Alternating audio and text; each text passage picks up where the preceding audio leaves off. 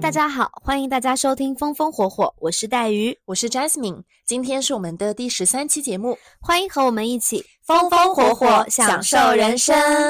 本期节目在开始之前，要特别感谢 Move Free 的大力支持，谢谢 Move Free，M O V E F R E E，中文名字叫做一节，也就是有益关节的意思。是的。Move Free 一节多年来关注关节健康，是一个安全有效且有多年专业经验的海外大品牌，连续六年天猫国际安糖品类销量 Top One，一直都是安糖界的老大哥了。他们家针对不同人群和各类的关节问题，都有不同的产品解决方案。坚持服用两周，你就能明显感受到你的身体变化啦。是的，易姐啊是主打氨糖软骨素，保护大家的关节健康。在跑圈啊，它几乎已经是人手一瓶了。相信很多经常运动的朋友听到这里就已经要去下单了。对，大家感兴趣的话，可以在节目详情里通过淘口令跳转，或者去他们家的某宝官方海外旗舰店报暗号“风风火火”。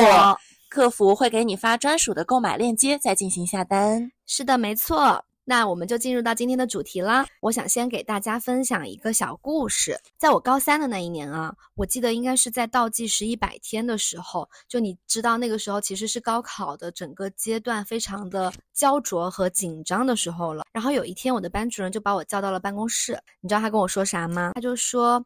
黛鱼在现在这个非常特殊的关键时期，我只想叮嘱你一件事情，嗯，就是把你的优势变成你的绝对优势。其实，在那之前，我从来都没有听到过这个说法，嗯，就是你记得咱们在高中的时候，经常老师会跟你讲的一件事情，叫做你要知道自己不擅长的科目。是哪一个？就是哪一个科目是拖你的后腿的，然后就会说，那你要想办法让这个科目不要拖你的后腿太多。然后我当时也是这样子，我我是个文科生嘛，我一直的语文跟英语都非常的好，所以我就很少去管这两个科目，我就觉得没必要花时间。然后我的数学很差，所以我整个高中三年，我花了很长的时间再去做数学题和上那个数学的补习课。甚至有段时间，你知道吗？我就是同时在上两个数学的补习班，一个是给我补基础，一个是给我补比较难的题。但是即便是这样的情况下，我的数学依然是中等偏上，就还是没有到非常的拔尖。但是好在它就是没有成为一个非常非常短的短板，嗯，就没有拖你的后腿。对，嗯，然后我每天那段时间就是很累很累的时候，我就会去做一下语文和英语题目，就当放松。所以那个时候，我的班主任跟我讲，他说：“黛玉，你要把你的优势变成绝对优势的时候，我就突然之间就被点醒了。就是我就发现，当我就是开始关注我的优势，而不是把我的关注点放在我弱势科目的时候，我在高考一百天的那个冲刺的阶段啊，我发现我的心态变得特别好。”嗯，就我每天睡前都会很满意，因为我又想到，哎，我今天的英语的模拟考试又是全班第一，这种感觉可能会比我睡觉之前我在想，哦，我的数学这次终于上了一百二，那种感觉，你知道吗？即便数学我没有花那么多的时间了，也还是一个中等偏上的成绩。但是我的语文和英语，因为我开始关注他们，把他们发挥成我的绝对优势之后，我可以很轻松的打出高分。所以最后高考成绩出来的时候，我真的是有点超常发挥，就是考的还不错。我当时就是数学，甚至也考到我从来没有考过的一百四十二分。你知道我之前是上一百二，就是已经是很不容易的事情了。所以就是有你的努力，然后有你的战略上的调整，嗯，然后再加一些好的运气。对，嗯，是的，所以我就是在这件事情上尝到了甜头，就是关于我们如何就是把我们的优势发挥到极致的这样的一个事情，在我后来人生的很多很多的选择上面，我发现我都会下意识的去选我的优势项，而不是去选怎么样把我的弱势给提高。嗯，是的，我觉得这是很聪明的做法。对，所以可能今天整个这个内容会有一点点的反直觉，就是我们不太去聊说如何跳出舒适圈，如何去突破自己的短板，而是我们今天特别想跟大家聊一下每个人的天赋和优势。我们聊一聊如何找到你的优势，并且去享受它给你带来的回报。嗯，今天这个话题也是我们俩当时在刚刚成立播客的时候，它一直躺在我们的选题库里面。是的，是我们俩一直都很想聊的话题。其实我们今天呃想要表达的第一个观点啊，就是为什么我们要聊这个话题，也是我自己的一个小小的观察吧。就是我发现，在我们这个文化当中成长起来的小孩啊，呃，很多时候我们是更清楚自己的短板和劣势，更胜于我们的优势的。我不知道你有没有这种感觉？就如果今天我们走在大街上，我们就随机问一个人啊，就说你的缺点是什么？可能这个人就会信手拈来，可能脑子里立刻就会蹦出来一些，比如说说呃，我不太擅长人际交往，或者是我不太擅长公众表达，或者是有些人可能会说我不太擅长做逻辑分析。我觉得这些都可能是。大家第一时间就会蹦出来的句子，但反而是去问说你觉得你自己最大的优点是什么？大家可能一方面是谦虚，可能说不出来；另外一方面，也许真的没有好好的去思考和总结过自己最大的优点是什么。所以呢，就是嗯，我们今天也是想要通过这样的一期主题，鼓励大家去不断的自我探索，去接纳自己，然后去发现自己的优点。是的，为什么我们想聊这个话题？是因为我们觉得它真的很有价值。嗯，天赋它在英文里面就是叫 gift 嘛，对，它是上天送给每个人的礼物。为什么每个人都应该去发现并且珍惜自己的天赋？是因为上天给了我们一个礼物。我觉得我们的人生在做的事情就是我们去拆开这个礼物的包装，去看看里面到底装的是什么。哎，我真的很喜欢你这个比喻，哎。对，所以这个去拆开礼物的包装，发现上天到底给了自己一个什么样的礼物，这个过程我觉得是非常有意思的，嗯，而且是很振奋人心的。对，找到并利用自己的天赋，去发挥出来自己真正的热情，去活出最好版本的自己，嗯，是每一个人都很值得去做的事情。对。其实你说到这个，我突然之间就想到了，我之前看过一篇文章啊，他就讲说，其实每个小朋友就可能在三岁左右的时候，你就已经是有自己的天赋了。这个是我们的大脑发育的过程当中，就是在那个时间段，它会发展出来的神经突触。如果说，嗯，很幸运的一个小孩儿，他自己在那个年龄阶段展现出来了自己的天赋，并且被自己的父母给捕捉到了，并且就是很精心的去培养和维护的话，那他真的是可以把自己的天赋就逐渐逐渐就是把它发展成可能我们所谓叫天才。嗯，所以有的时候可能会听到说一些人他小时候就有音乐天赋，像莫扎特，或者是一些就是有艺术天赋的，像我们知道的梵高，就是他们真的是。嗯，很幸运，呃，因为他在最初期的时候，这个天赋刚刚显露的时候就被捕捉到了。是的，嗯，但是这些肯定是极少数的非常幸运的人才能够有机会在很小的时候被发现自己的天赋，对，而且有这个条件去培养。和充分的挖掘自己的天赋，是的。但是对于像我们这样的绝大多数的普通人来讲，我们都是需要一个漫长的时间去慢慢有意识的发现自己的天赋所在，嗯，而且还需要有很多的勇气去坚持去探索自己的天赋，嗯。那在这个过程当中，可能啊，就会有一些人就放弃了或者妥协了。有的时候，你就把要去。找到自己的天赋这件事情先放在一边了，对，去做可能更重要的事情，这样其实就很可惜。我们再去寻找自己的天赋和自己的热情的这条路上，嗯，即使我们现在不知道答案，但我觉得这个旅程的本身是很有意义的。对，而且不要放弃，就是因为有的人真的是会发现的比较早，嗯，有的人就是要晚一些，有些人就是要经历更多的探索，而且就有的时候可能一直以来被你看作是一个缺点的一个特质，但其实它可能是你的一个天赋的另一面。比如说我自己的感受啊，就是我是一个天生对情绪非常敏感的人，嗯，我会非常快速的捕捉到这个房间里的所有的人的感受。然后我以前其实很不太喜欢自己的这个特点，我就觉得嗯不洒脱，我觉得太敏感了。就是不是有个词叫做高敏感人士嘛？我就会觉得自己嗯非常的在意别人的感受，然后在很多情况下这个事儿好像是个缺点。但是后来我发现，其实这个。是一种怎么说呢？就是你情绪感知能力很强的人，你有自己非常擅长的工嗯种，就是嗯这些工种可能真的不是其他人能做的。是的，嗯，我其实觉得你刚刚讲的特别好，每一种性格特质它都像是硬币，嗯就是有两面的，对，它会有那个给你带来好处的地方，也会有那些有可能会给你带来一些麻烦的那嗯一面，对，就要看我们怎么去看它。是的，所以你刚刚讲的这个点，我觉得特别好，就是这个话题之所以有意义，是可以帮助我们也去觉察一些我们性格当中别人不太喜欢的那些特质，或者是主流的价值观里面认为不好的那些性格特质，有可能从另一个视角和角度去看，就变成我们的优势了。对，嗯而且还会有一个启发，就是如果你真的发现自己一直擅长或者习惯性做的一件事情，好像一直让你不受到认可，那就说明你可能选错了你的职业。哦，我等会儿就打算讲一个我的例子，现身说法。嗯，对，所以说就是每个人要去了解自己的天赋，这个事情真的是刻不容缓，我觉得。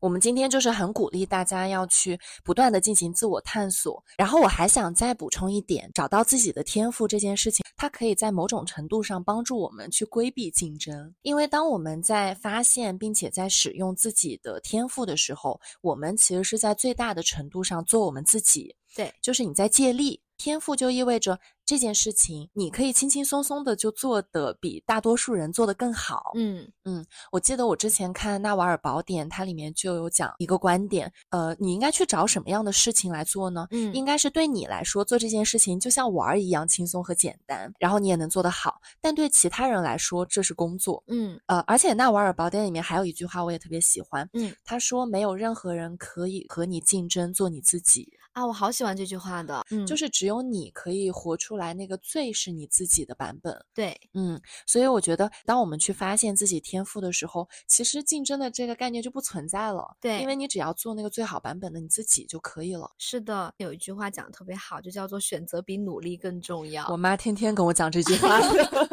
就是有的时候在职场的选择上，其实也是需要去找到跟你的天赋匹配度更高的一个发展方向。这样的话，其实你会发现自己真的是可以做得很好。然后我觉得还有一个点啊，就是我们去了解天赋，其实更多的是能够帮助你去带着你的热爱去做你真正喜欢的事情且擅长的事情。就像嗯我在开头讲到的那个故事，就是当你去做自己擅长的事情的时候，你天然的就会培养出自信心，嗯然后这个自信心可以给你带来一个很正向的循环，那整个心态就会非常的积极，然后一个积极的心态呢，又会带来一个很好的结果。我嗯。觉得说到这里的话，我们给听友们分享一下我们自己认为自己的天赋是什么，好不好？好呀，嗯，嗯，那我先来分享。好，是这样子的，就是其实黛鱼她有做过一个比较专业的测试，对，然后通过这个测试的结果，一个比较科学的工具来帮助她知道自己的天赋是什么。嗯。但是我其实没有做这个测试，所以我在总结我自己天赋的时候，就全部都是靠着我对于自己的理解嗯，和我自己以前做过的一些练习。然嗯后稍等，我也会跟大家介绍，就是我做过的呃如何去找到自己的天赋和你的热情的一个练习。嗯嗯我觉得那个特别好。在我们后面的部分就介绍嗯给大家。那从结果上来讲啊，嗯我觉得在现阶段我自己最明显的天赋有三个。嗯第一是，其实跟你刚刚讲的你的天赋，我觉得我们俩挺像的。嗯嗯是啥呢？我的第一个就是，也是对其他人的情绪的感知力，以嗯及对人跟人之间的这种动态关系的敏锐的感受力。啊，对，这个咱俩是一模一样的。我们俩真的很像。。对，然后第二个天天赋是，我有这个连接身边的朋友，并且创造出来一个很开心的场域的能力。嗯，你有的，而且非常厉害。其实我觉得这个你也有，我们俩真的很像。我们俩天赋其实说白了真的是一模一样，因为我用工具测试出来的和你自己总结的这三个是一模一样的。等会儿你讲一下你的三个好，因为我觉得工具测出来的它应该会有一个更专业的说法。对，我可以给你嗯总结一下，这这这几个词我都已经知道可以落到哪里了。好，你到时候帮我总结一下。嗯然后第三个我自己总结的是，我觉得我有找乐子的天赋。嗯，就是我经常能够在即使是很紧张或者是压力很大的状况下，我也挺会找乐子的。嗯，我觉得你找乐子那个天赋，或者换个词叫做积极的情绪，就是你看事情的角度都是会比较偏向于明亮的、积极的那一面，就会比较擅长发现事物的好的那一面，积极的那一面。对，并且会用这样的热情感染身边的人。哎，但你知道吗？在我自己的成长过程当中，其实我经历了一个很漫长的探索自己天赋的过程啊。怎么？我也很想要分享一下。嗯嗯，呃，在我特别特别小的时候，因为我上学很早，所以在三年级以前，其实我的理解能力是不是那么好的？嗯，我不太能够理解很多在教室里面发生的事情。有的时候我也不理解老师讲话，我有的时候甚至不理解为什么我要坐在教室里。我妈妈跟我说，我有一次就直接老师在上着课，然后我就从桌子底下钻出去，然后就去操场上玩了。哎，咱俩不是这个也是一模一样吗？嗯，你也是这样，是不是？就是听友们，你们知道我跟 Jasmine 的话，我们俩都是五岁上小学的。是的，嗯，我们都上学很早。对，我觉得我们俩现在能成为朋友，可能真的是因为我们有一些稍微比较相似的成长经历。说实话，是的。所以咱俩三观啊，还有很多事物的认知上面，就是都很契合。嗯，我们都是五岁上学，然后五岁上学呢，其实为什么我们俩会对情绪感知和对人的连接这么敏感？你知道为什么吗？哦，你这么一说，我在想，是不是因为我们要比同龄人小一点？对，就是我们的成长过程当中，我们一直都比同龄人小，是的，所以我们一直都需要去融入那个环境，那我们就必须要就是锻炼出一种非常快速的融入环境的方式。我觉得你这个说的有道理，是吧？嗯，最近心理学书没有白看。然后说回来，就是刚刚提到，虽然我的理解能力当时不太好，嗯，但是我的记忆力很好。我印象里面，就是老师和家长都经常夸我的记忆力很好，嗯。后来从三年级到初中的这个阶段，我就开始逐渐展示出来一些语言表达、数学和体育天赋，嗯。然后从高中开始呢，我就开始更多的关注和展现出来一些呃与人有关的天赋，比如说共情能力啊，嗯。到了大学之后，其实我还努力的探索过一些其他的领域，想看看我自己有没有天赋，嗯。比如说，呃，我有试过画画。发现自己没啥天赋，然后我当时还去想着要试图去学法律，我还学了法学的二专，发现没啥天赋。哦，原来你当时在大学学法学二专是想看看自己有没有法律天赋啊？就它是我探索的一种手段嘛。就反正自己还是七七八八想过一些各种各样不同的路径。后来其实我还有探索过表演。就是我在纽约的时候，经常去上一个即兴戏剧的课哦。对，我从来没有听你讲过哎。我当时觉得那个即兴戏剧特别有意思，嗯，它就是在一个课上是你即兴表演，嗯，我当时会有一段时间就是每个周末去上，但是后来就因为各种现实原因，我就没有继续去探索它。而且我想要讲的就是，在我探索自己天赋的过程当中，其实我是走过一些弯路的。嗯，你记不记得你刚刚说有一些人花了很多时间在他们不擅长。可能也不太喜欢的领域，对我就是这样的。嗯，我在大学和我的研究生都学的是金融专业，我和我的爸妈都很希望能够挖掘出来 我的金融和投资天赋。为什么那么想笑？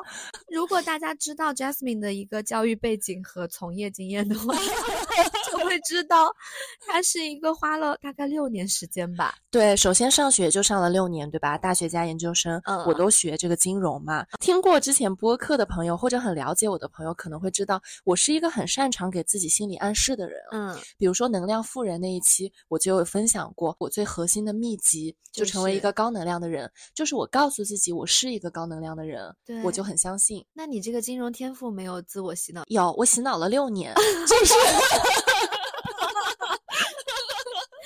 你知道大学虽然我说实话，我真的没有那么大的兴趣对金融，嗯，然后我也不是很擅长，但是每天早上去上课，我可能都会在心中暗自给自己洗脑，就是我其实是一个很擅长金融的人，嗯，我很有金融天赋，但是我觉得后来就是我逐渐开始，嗯，进行了更多我觉得更诚实的一些自我探索吧，嗯，也让我意识到我对于金融这件事情，我真的是不太擅长，也不太感兴趣，我没有这个天赋。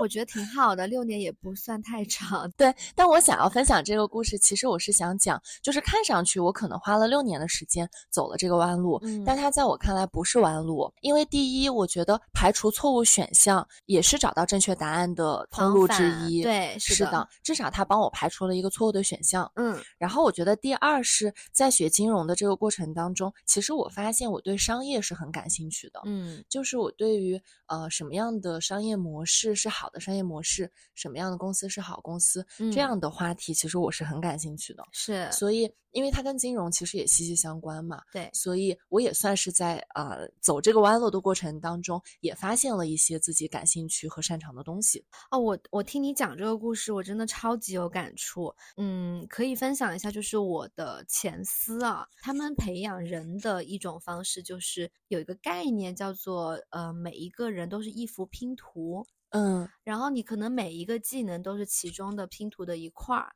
然后我的前司会比较鼓励大家把自己这个拼图拼满，拼成一个完整的图。对，拼成一幅完整的图。所以我们经常会定期有一个回顾吧，你的上司就会告诉你说，嗯，OK，黛鱼，你现在已经积累了蛮多的 marketing 的经验了，那这时候你可以去做一些 commercial，就是商业相关的岗位，这样子可以让你就是成为一个全才，哦，他们培养的思路其实是想把你培养成一个通才。一个通才，对，哦或者是说我们叫 GM 的这种培养的路径，而不是 GM 是 General General Manager 就是可能你未来就是可以统领一个 business，然后你必须要哦什么都知道，你可嗯能 marketing 要知道，sales 要知道，然后甚至可能 operation 的一些东西你也要清楚。嗯，就得样嗯样精通。，对，可能不一定精通，但你样样都要做过。哦，嗯，然后我之前其实一直在这个思路上培养我自己，我觉得这个也是我从小到大好像嗯不谋而合，好像所有的老师或者是我的上级都会对我有这样的一个培养的要求。嗯嗯，我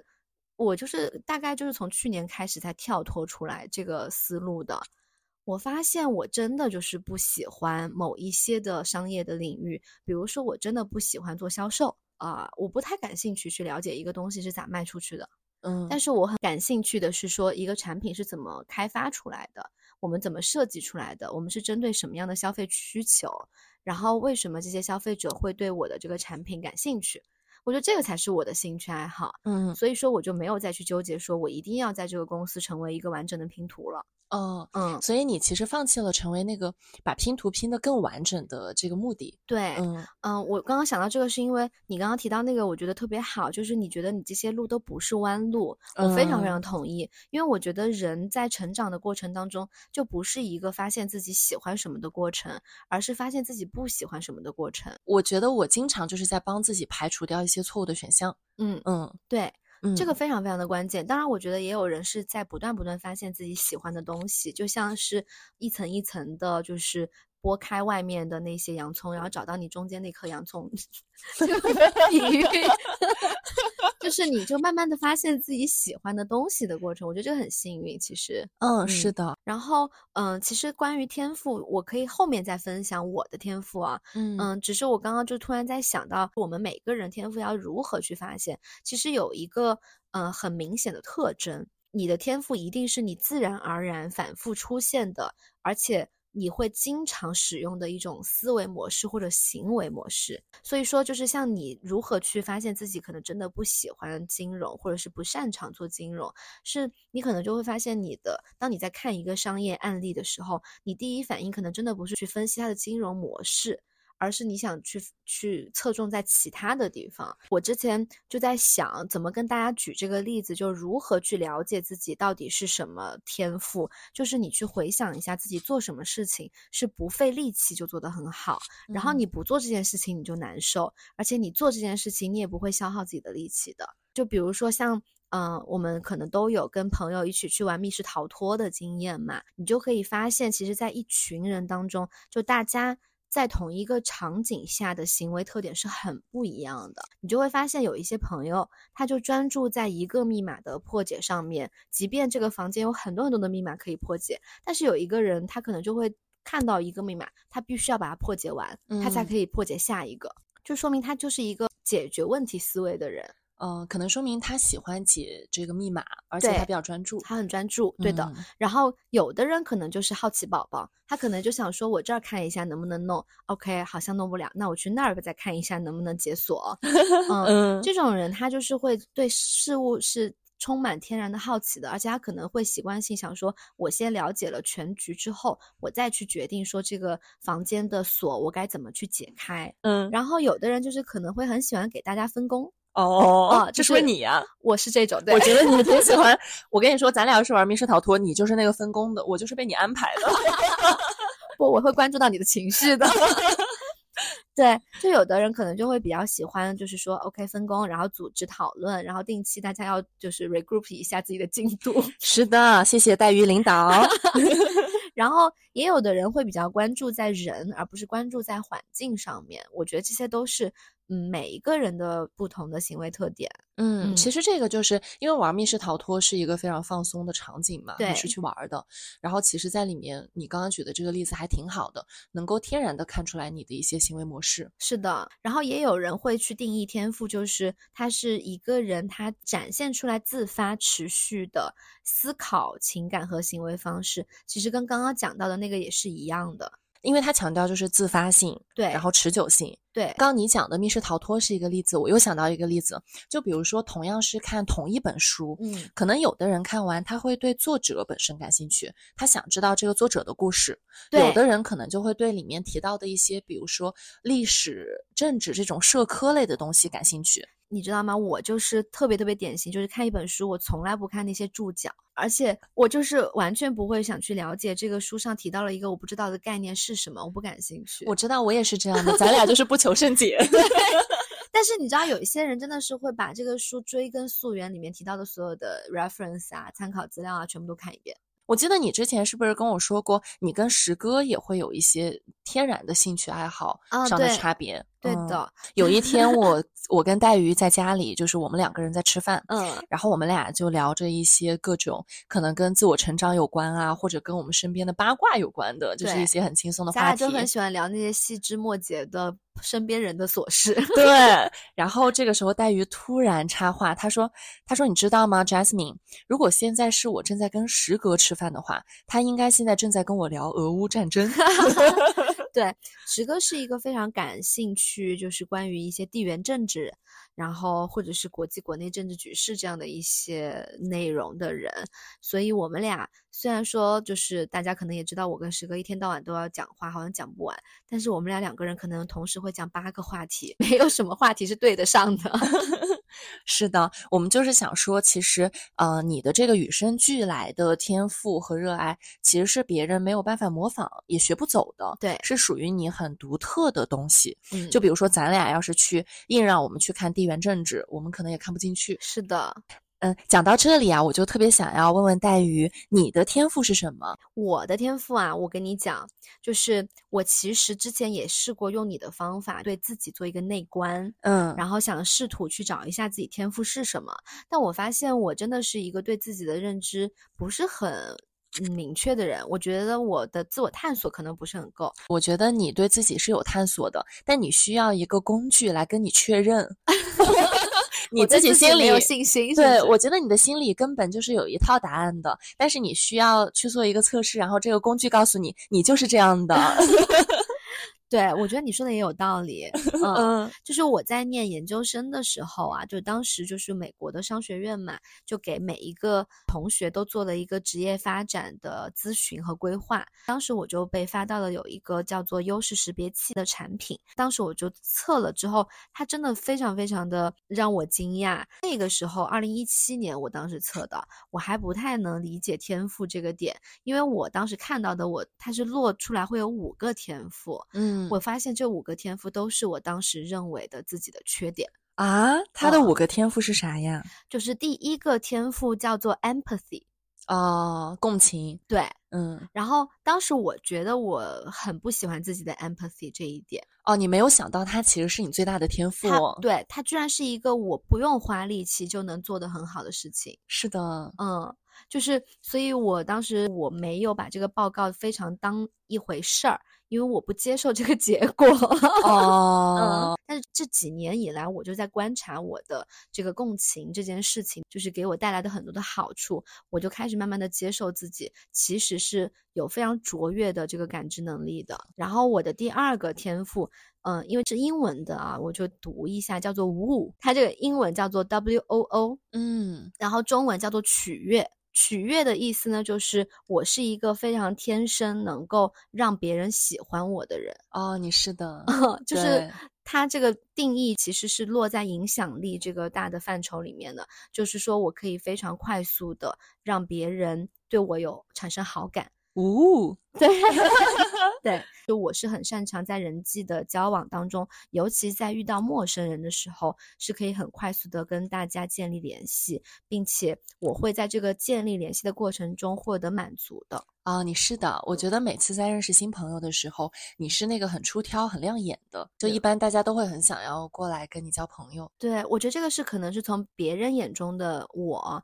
但我自己的感受是，我只要到了新的人群堆子里面的话，我会非常的兴奋，而且我会很快速的找到跟陌生人的连接点。嗯然后第三个呢，叫做包容。其实这个是说我非常关心和接纳别人，然后我也很能够擅长把一些人融入集体当中。嗯，其实我觉得这三个优势都很互相补充，挺像的。对的，我后面就不仔细讲了啊。但是就是大的类别上面来看的话，其实我的天赋主要都是落在两个大的类别当中。是哪两个？一个叫做关系建立，比如说跟社交能力相关呐、包括建立人和人之间的 connection 呐、以及我很擅长把人跟资源做匹配。嗯，就之前他们讲说我非常适合，就是牵线搭桥，就让两个人合作，嗯因为我。就可能会发现自己的哪两个朋友非常适合认识，嗯嗯，然后对他们自己的利益会有帮助。嗯。然后这就是第一类的，第二类的我的天赋叫做影响力，就是沟通，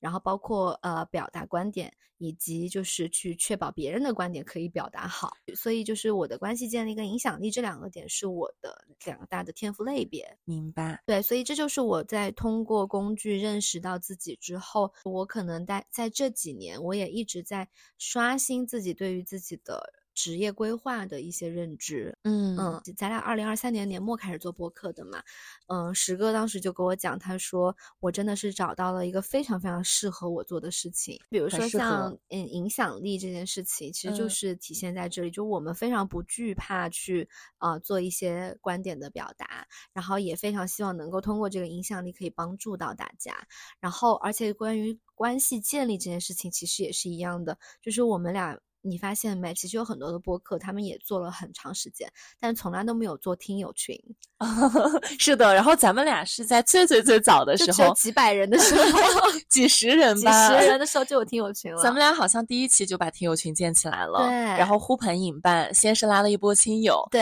然后后来我记得特别特别好笑的一件事情是，我们有一个第一个自来水进群的时候，好像那阵儿我们的群里有二十七个亲朋好友，对，全是咱俩的好朋友们。对，嗯然后我们俩超级超级兴奋，还在群里说大家准备好了没？我们要迎来我们的第第一个自来水了的。听友，对，然后这个听友进群之后，就全场就是热烈欢迎他，就他可能不知道他是第一个自来水，对，是的，就是我们的好朋友们都在群里面跟着演戏，假装是真的听友。对，直到我们的听友群是正儿八经的听友占多数，然后他们的使命就完成了。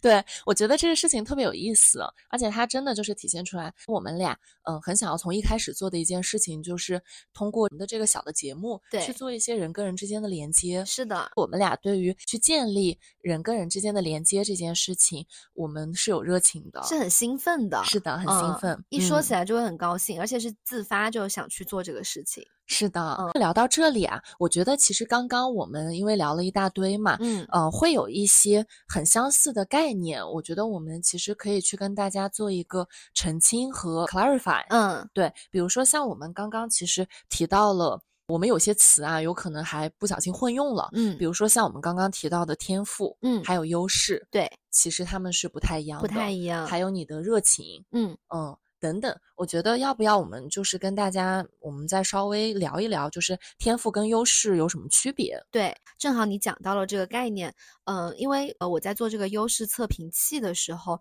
其实这个创始人啊，他其实也是一个心理学家，他之之前提过一个公式，这个公式就是正好表达了天赋和优势之间的关系，就是叫天赋乘以投入等于优势，就是你的天赋。其实就像刚刚我们讲的，它可能真的是在从小的时候就决定在你的基因当中了，你有哪一些的天赋。但是这个天赋能否成为优势，是需要你投入时间和精力去学习、去刻意反复练习的。就如果说咱们有天赋，但是我们没有投入时间、没有投入精力，那可能这这个天赋就慢慢慢慢的就被我们给掩掩埋了。哦，哎，我好喜欢这个公式啊！嗯，天赋乘以投入等于优势嘛。对，那比如说像呃，我刚刚提到我不太有金融的天赋，但是我有很多投入，但我的天赋是零，投入是六年，所以它没有变成我的优势。对，是不是特别好解释？你你这个非常学以致用。我我可以分享一下，就是石哥做那个优势测评的时候，他的第一项的天赋叫做。啊，回顾就是说，他非常擅长的，就是从自己以往发生的所有的事情当中，好的、坏的，去有一些 learning 哦，和成长内省。对，所以石哥其实他只要是，如果是他做过的事情，他就一定可以在这件事情当中获得相应的他想得到的经验。哦，所以他是一个学习能力很强的人，而且可以通过自己过去的经历去学习。对，就如果说你要用一个不太好的角度去理解这件事情，就是他可能对于新的事物的接受度和自信心就不会那么的强。但是你从一个好的角度去想，就是一旦这件事情他经历过一次，他以后做这件事情他只会越做越好。哦，嗯，这就是他的优势。所以这件事情就是属于说他有这个天赋在。然后他如果一直反反复复的去练习他这个技能，他就可以让这个优势放得很大。哦，说到这里啊，其实我特别想用一个很简单的比喻来讲什么是天赋。嗯，就是天赋就是像我们做饭的时候那个最原始的食材。嗯，它后续可以通过你不断的加工去做出来好吃的食物。嗯，就是冯唐说顶级食神谈论最多的就是食材。哎，是的，我觉得这个比喻也非常的有意思。是的，就是说天赋很重要，对，然后那个烹饪的技巧也很重要。对的，嗯，所以就是光有天赋，但是没有投入精力去培养，也是不会变成我们的优势的。是的，嗯，但是如果投入了时间精力，我们就可以真正的是走出属于自己、别人无法复刻的你自己的道路。是的，嗯，我们其实，在追求自己事半功倍赛道的路上，不仅需要天赋，还需要付出非常多的时间、体力还有精力。没错，这就意味着必须要有灵活的身体和关节来为我们保驾护航。哎，你这个转折我非常的喜欢，是吧？嗯。我们就是需要慢慢的去了解自己，认识自己的优势，所以啊，我们的身体必须要打好基础。对，你知道吗？我真的非常有感触在这件事情上。怎么说？就是今年冬天上海不是特别特别的冷嘛？嗯。然后以前我都是在零下二十度的芝加哥，就在我十八岁的时候，嗯 我都是可以不用穿秋裤，然后大摇大摆去滑冰的。就是年轻呗，就可劲儿作。对，但是现在就是。今年冬天有前两天上海有零下七八度呢，然后我就穿很厚很厚的秋裤，但是我的膝盖都会隐隐作痛。我也是，我今天已经把我的秋裤穿上了。对，真的，我们现在已经到了你不穿秋裤真的会膝盖难受的时候了。是的，嗯，你知道有一句话是这么说的，就是他说你长大的过程就是你会注意到自己各种器官具体位置的过程，因为你小的时候你你都不会觉得疼，然后它不疼的话你就不会注意到。他们在哪儿？哦，现在我就注意到我的膝盖了。哎，听你这么一说，我觉得你真的是需要补一下氨糖了啊！真的吗？我前阵子就是膝盖疼的时候，我还以为是我缺钙呢。然后我当时还跟石哥说，我说我需要买一点钙片来吃。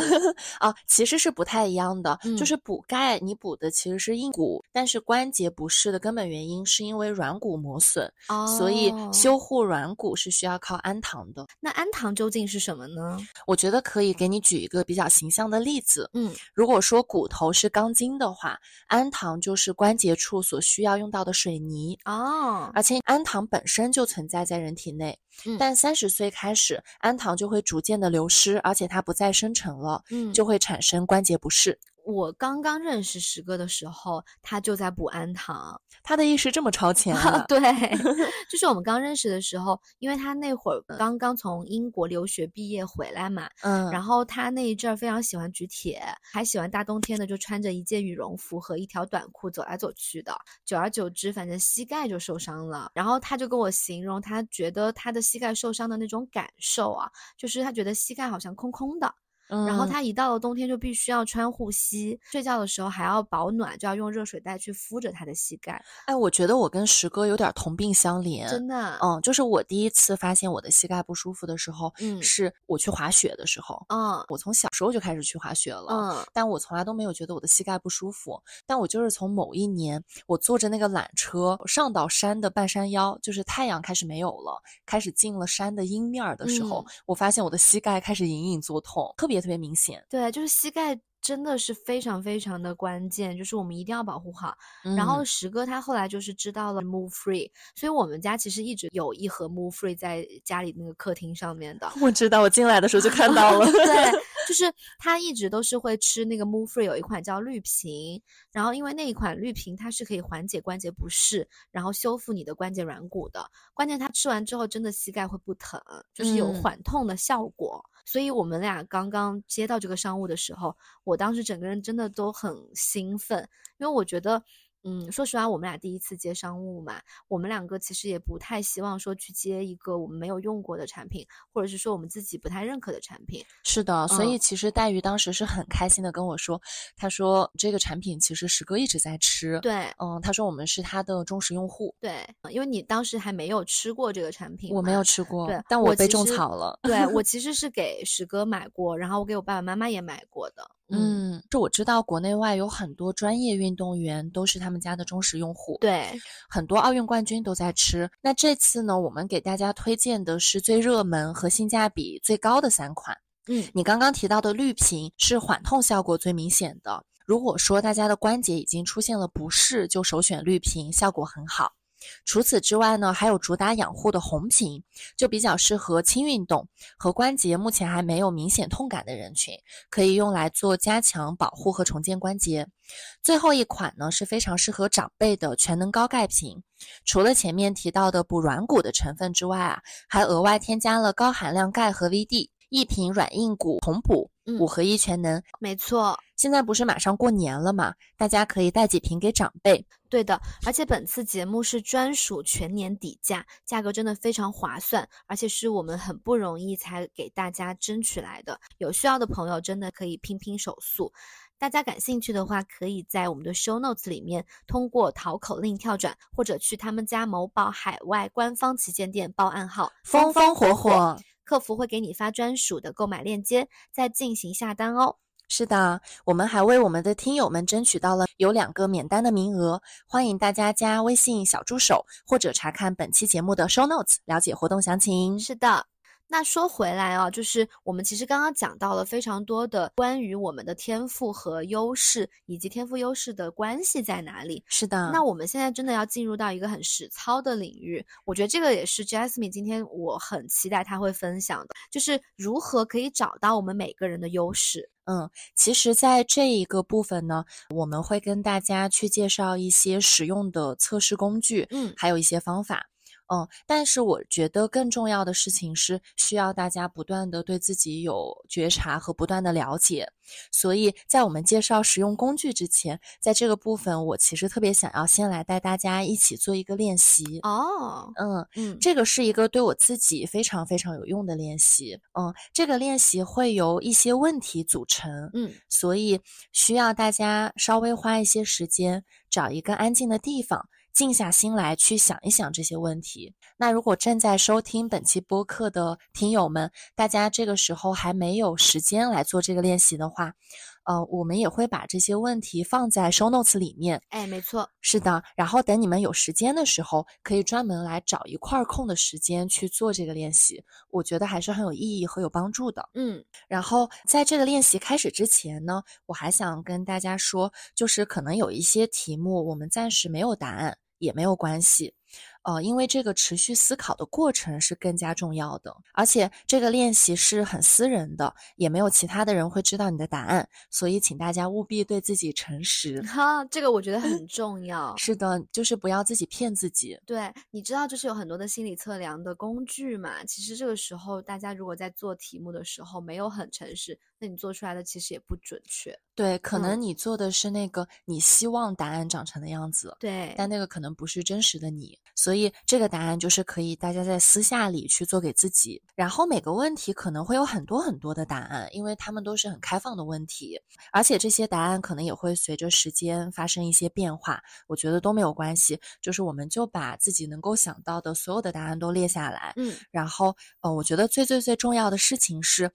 呃，我们一起去开启一个更加了解自己的旅程。是的，嗯、接下来我们就开始这个练习了。好我会读这个练习的一些题目来引导大家一起做。第一个部分是发现自己的天赋。第一道题是列出来哪些事情是你可以轻轻松松完成的，但是相比之下，可能其他人做起来会比较费力。嗯，其实这个问题刚刚黛玉有提到过。嗯嗯，就是当我们发现自己天赋的时候，嗯就是你去找到那些你做起来毫不费力，相比其他人来说，你能够做得很又快又好的这些事情。对，就像《老友记》里面的 Monica，就是让他去做收集整理这件事情，他完全不需要花任何力气，做的超级好，你不需要让他去做，他自己就做了。对，就我刚刚其实还补充一个点，就是就是这个这个事情，除了就是说你轻松完成，而且你在做这件事情的时候，你好像不需要呃耗费能量，就是结合上一期能量富人的话，其实做这个事情你是可以增加能量的。是的，嗯，我们就可以把这些全部都列下来。嗯嗯，我觉得在这个环节呢，就是我们刚做这个练习的时候，你就是列得越多越好。第二个其实不是一个问题，而是想请大家从非常了解你的、很亲近的人那里去收集一些反馈。这个反馈不是三言两语的，而是可以跟他们去进行一个深度的对话。嗯，比如说我能够想到的最最了解我的人，可能是我的父母。他们可能不是最了解我的现状的人，但他们是最了解我从小到大可能十六岁之前成长经历的人。然后以及跟你关系最好的朋友，是可以去他们那里去收集一些反馈，也是请他们很诚实、很坦诚的告诉你，他们在你的身上看到了哪些是属于你的天赋，对他们觉得有哪些事情你做得非常好。对，而且这个地方还有一个点，就是我们可以去问不同的人，然后把他们不同的反馈列下来之后，你找到那些共性。是的，嗯，那个共同的几个反馈一定不是啊、呃因为跟你关系好，所以他提出来的一件一句很客气的话，而是他可能真真正正的觉得你是有这样的天赋的。是的，而且嗯是所有的人都看到的。对，嗯，然后第三个问题是，呃，想请大家问自己，在你做哪些事情的时候，你的状态是最好的，你非常的喜欢做这件事情的自己，嗯而且你认为自己展现出了自己最好的样子。我觉得这三个问题可以去帮助我们更好的发现自己的天赋。嗯嗯，其实下面还有一个部分是可以帮助我们去发现自己的 passion，就是我们的热热爱，爱嗯，嗯和我们的使命。嗯嗯，哎，你分享之前，我可不可以分享一个故事？好，没问题。对，因为我刚刚突然就是在想，我小时候的时候，感觉自己的天赋是什么？就是我小时候对音乐非常的有热爱，而且我在三四岁的时候，我就会因为一些音乐，我听了就会哭。哦你，你对音乐的感知力很强。对，那时候其实根本没有概念嘛，但是我就会发现，就是好像有一些音符，它天然就会把我的某一种情绪带上来。然后我记得很清楚，就是我小学三年级的时候，那时候英语课上不是我们都会学歌曲嘛，你记得吗？嗯，啊、然后就会磁带给你播放一首歌，然后有一节课的一首歌，我听一次笑一次，听一次笑一次。是哪首歌？我现在已经记不得了，就是也嗯是一首就是教科书上的一个英语歌曲。那个歌只要一放出来，我就会笑的，就是完全直不起腰。然后老师就以为我在那个开小差。但其实你在笑。对，就那时候我会那那感觉到，首歌为什么那么好笑？我不知道，我觉得这就是一种我和音乐之间的一种连接，哦。就是好像就是有一些音符的组成，我就会难受，我会悲伤，会哭；有一些我就是会天然很开心。嗯，你知道你大学的时候，我第一次跟你去上 KTV，然后你一开嗓子，我旁边的人就问我说：“这个女生是谁呀、怎么这么会唱歌 我是很热爱的，所以我觉得这个也是我们就是可能自己观察自己，包括可能后面回答啊、呃、Jasmine 会读的一些问题，我们都会知道自己 passion 在哪里。？”嗯，嗯是的。那第二个部分，呃，发现自己的热爱和使命这个部分的问题呢，我分成了三个板块儿。第一个板块是和影响力有关的。第一个问题是，如果现在 TED Talk 来邀请你做一场演讲，台下现在坐满了很多很多的观众，然后他们都在听你的演讲的过程当中，感到被你的故事所鼓舞和激励。那你觉得你现在正在讲一个什么样的故事？哦，这其实是一个啊、呃场景的题。第二道题是，呃，现在我们假设你有很多很多的钱，不用考虑赚钱等现实因素，你会怎么样利用自己的时间？你做的事情还会和现在一样吗？嗯，还是你想去做其他的事情？第三个问题是，现在我们再来设想一个场景，就是你所有的亲朋好友都齐聚在你的葬礼上，你希望所有的人怎么来告别你？你希望大家在怀念你的时候会讲哪些故事？会怎么去形容你？第四个问题是，如果请你自己来写一本自传，然后这本自传会一直流传下去，影响到很多很多的人，你会怎么写？然后第二个板块呢，叫做和恐惧相关的问题。之所以会有这个板块，是因为很多时候我们没有去追求自己的热爱、自己的 passion，是因为我们的内心有很多的恐惧，我们被这些恐惧限制住了。所以在这个板块，我们的四道题目是：第一题是，如果你知道你不会失败，那你会去做哪些你目前还没有做的事情？第二个问题是有哪些事情是即使你知道有可能会失败，你还是会去做的？其实这两个问题有一点镜像问题，嗯，就是第一个问题的答案就是那些你其实感兴趣、你想去做，但是你因为怕失败没有去做的事情。嗯，然后第二个问题的答案就是那些有一些事情，即使你知道可能会失败，但你还去做的。大家想想，这是什么样的事情？嗯就是那些在过程当中你就已经收获很多了，结果对你来说已经没有那么重要了的事情。第三题是有哪些事情是你从小就在梦想，但是你从来都没有付出尝试和努力和行动的？那为什么这是你的梦想？又是什么阻止了你付出行动？第四个问题是，如果生命只剩下一年，你希望怎么度过你的时间，做哪些事情？嗯第四个问题其实也是跟恐惧很相关的，因为有的时候我们不做一些事情，是因为我们的人生还很长，所以你就有很多的责任、很多的负担，嗯，然后你觉得你身上背背负着很多的责任，你要对很多很多的东西负责嘛。那如果生命只剩下一年，其实我们就能够更为自己而活。嗯那在这种情况下，我觉得他这个思维实验，就这个场景也是帮你去打破恐惧的。对，其实就是因为我们整个这个都落在说如何去发现自己的热爱这个问题上面。那跟恐惧相关的这几个问题，其实都有一点，就是说，呃，让你去想象，就是假使有这些让你很恐惧的事情在，那你还想去做的事情是什么？那这些东西真的是你。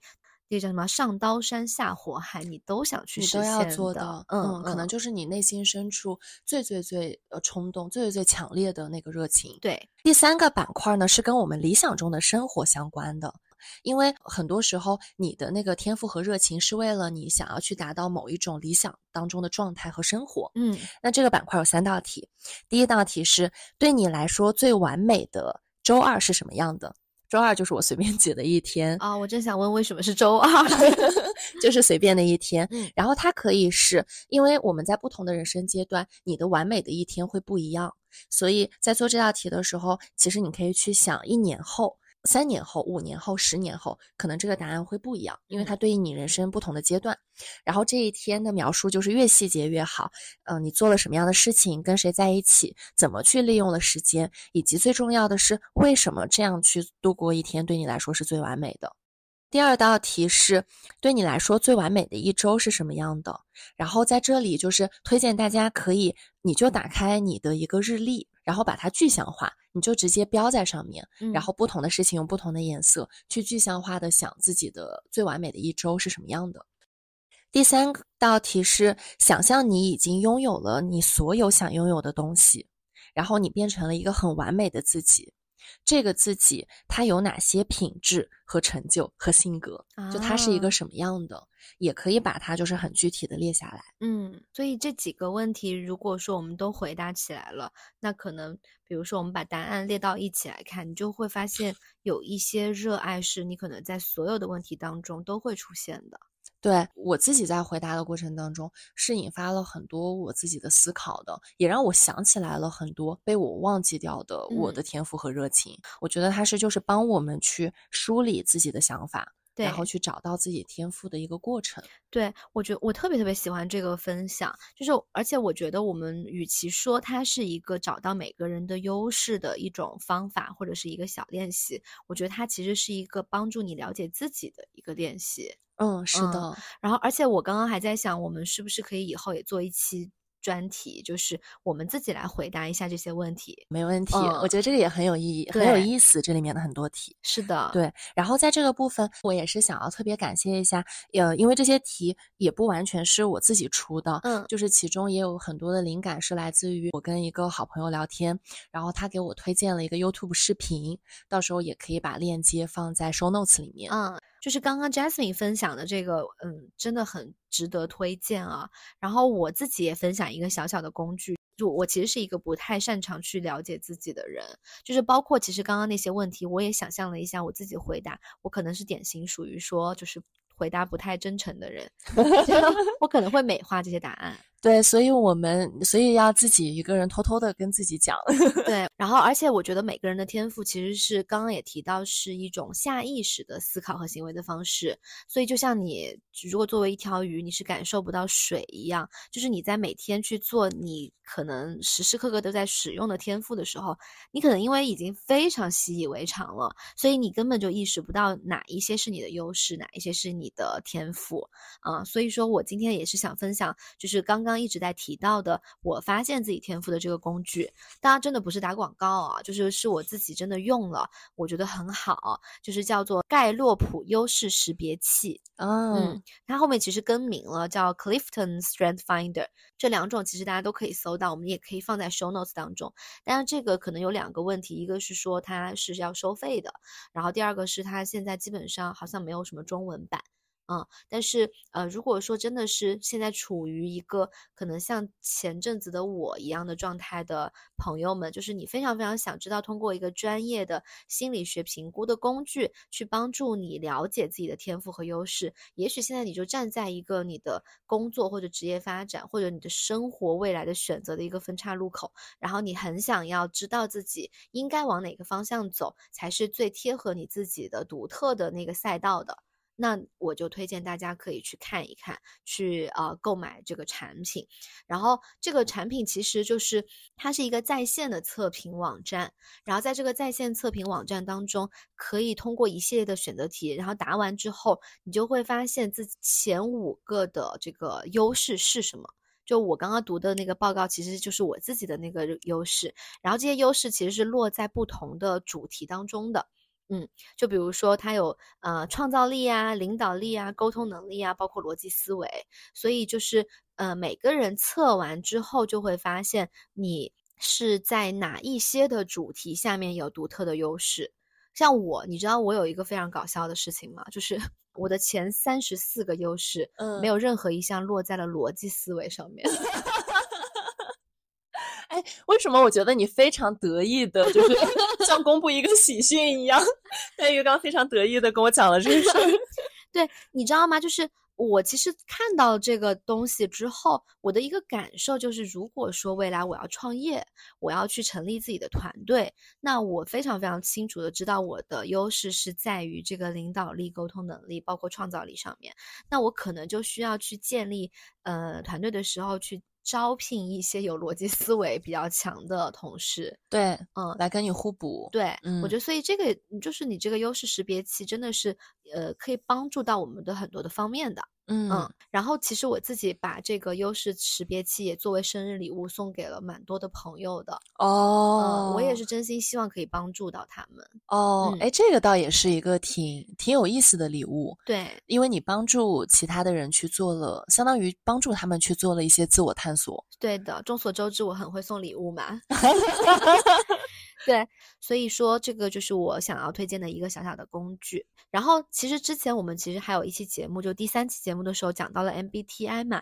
之嗯前其实我也看到了有一些讨论，就是关于这个优势识别器和 MBTI 之间到底是什么联系。嗯，听了那期节目的朋友可能会知道，我们当时有去分享说 MBTI 是一个人他惯用的思维和行为模式。啊、就是可能你天你你习惯性的去做这件事情，那这就是你的那四个字母。那 MBTI 如果说他是一个人他感到最舒适的房间的话，那其实这个优势识别器就是告诉了你，你这个让你感到最舒适的房间当中具体的家具啊、设备啊、软装啊这些细节。就比如说，可能一个人的 M MBTI 的第一个词语叫做 E，对吧？嗯。那这个 E 其实有不同的 E 的方法，那可能你的优势识别器会告诉你说，你的 E 是在于你建立人和人之间的关系上面。嗯那。可能有一些人并不是这个方面，他可能是在于说探索新的环境，他有很强的适应能力上面。嗯嗯，所以说这个 MBTI 其实也是可以搭配着优势识别器去看的，哦，所以我感觉这些测试工具其实都有一点相似的地方，对，嗯，都是有一些连接的。嗯是的，就即便我们今天可能不想要去花钱买这样的一个测试工具，我相信在心理学上，或者是甚至是其他的就是领域，也有一些工具和方法，大家是可以去挖掘的。哦，是的，因为接下来我就想分享一个免费的工具，嗯，哎，我最喜欢免费的工具了，快讲讲。这个也是我之前做过的一个测试，嗯，它叫做 Ikigai。哦，它是 IT 什么语言啊？Ikigai 其实是日语，然后它在日语里面的意思是存在的理由，嗯嗯、或者说活着的理由。嗯嗯然后 Ikigai 呢，这个测试到时候我把它的测试链接放进 show notes 里面。嗯它是免费的，但是它唯一的问题是，啊、它也是只有纯英文版。嗯没关系，现在很多浏览器都可以一键翻译。哦，太好了。对这个 Ikigai 呢，它的这个测试呢，它是会测试你的四个方面，嗯。然后它出来的这个测试图啊，就会是一个四象限，嗯，它会是四个很大的圆圈，嗯。中间有一个交集。这个交集就叫做 Ikigai，然后它的目的就是为了让每个人都找到自己在存在的理工作由对，在工作和生活中的 Ikigai 存在的啊理由。它的这个四个象限呢，分别是第一个象限是热爱，嗯就是它会帮助你去识别你真正热爱的，然后你会你想要孜孜不倦去做的事情。第二个象限是擅长，去帮你识别你很擅长做起来毫不费力的事情，其实就有点像我们提到的天赋。然后第三是你能否用它获得可观的现金报酬，嗯就是这个世界会为什么样的东西来付费。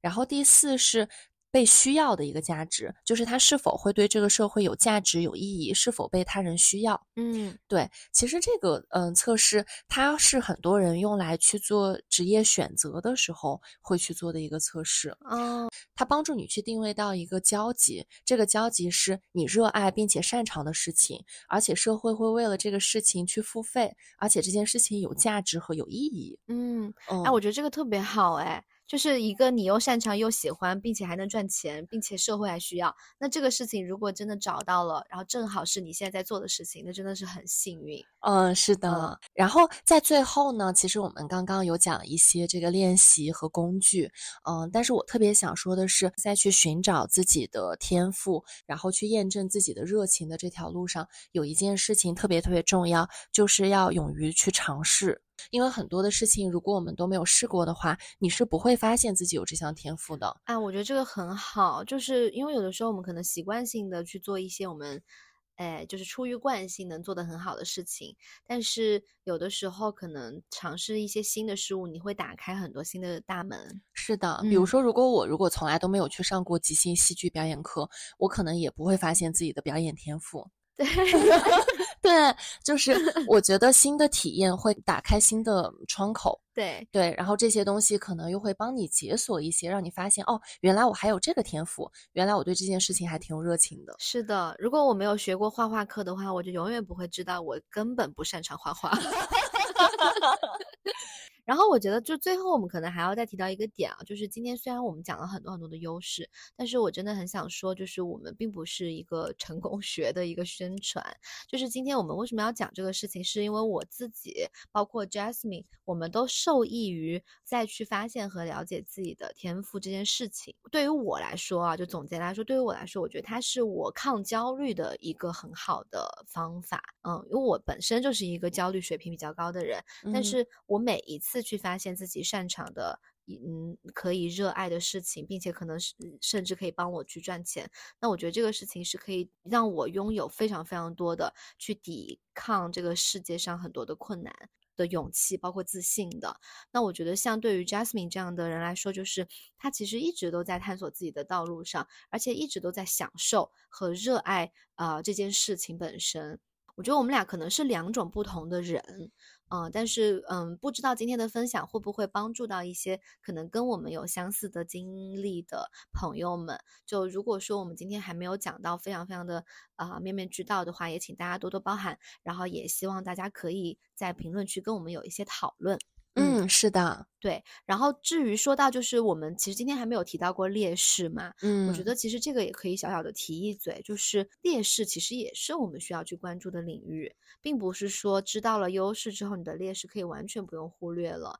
我觉得有一句话讲的很好，就是说你去提升，就是叫补短吧，就补短这件事情可以让你不犯错或者少犯错，但是扬长可以让你做到你自己的最好版本。啊，是的，我觉得这个也有点是我一。直以来觉得比较好的一个状态，就是你去啊，尽量把你的劣劣势让它不要太拖你的后腿。对，嗯，但是你去尽可能的去发挥你自己的天赋和优势，让你变成一个最好、最闪耀的自己。对的，所以说今天呢，我们就是希望能够借这个播客，呃，鼓励大家大大方方的去发现并且运用自己的优势。是的，嗯嗯。那节目的最后，让我们再次感谢 Move Free 一节对本期节目的大力支持，谢谢大家。感兴趣的话，一定要去查看一下 Show Notes 的购买链接，直接跳转就可以购买啦。是的，我们也为大家争取到了非常优惠的价格。那镇痛首选绿瓶一百二十粒，日常价是两百三十九元，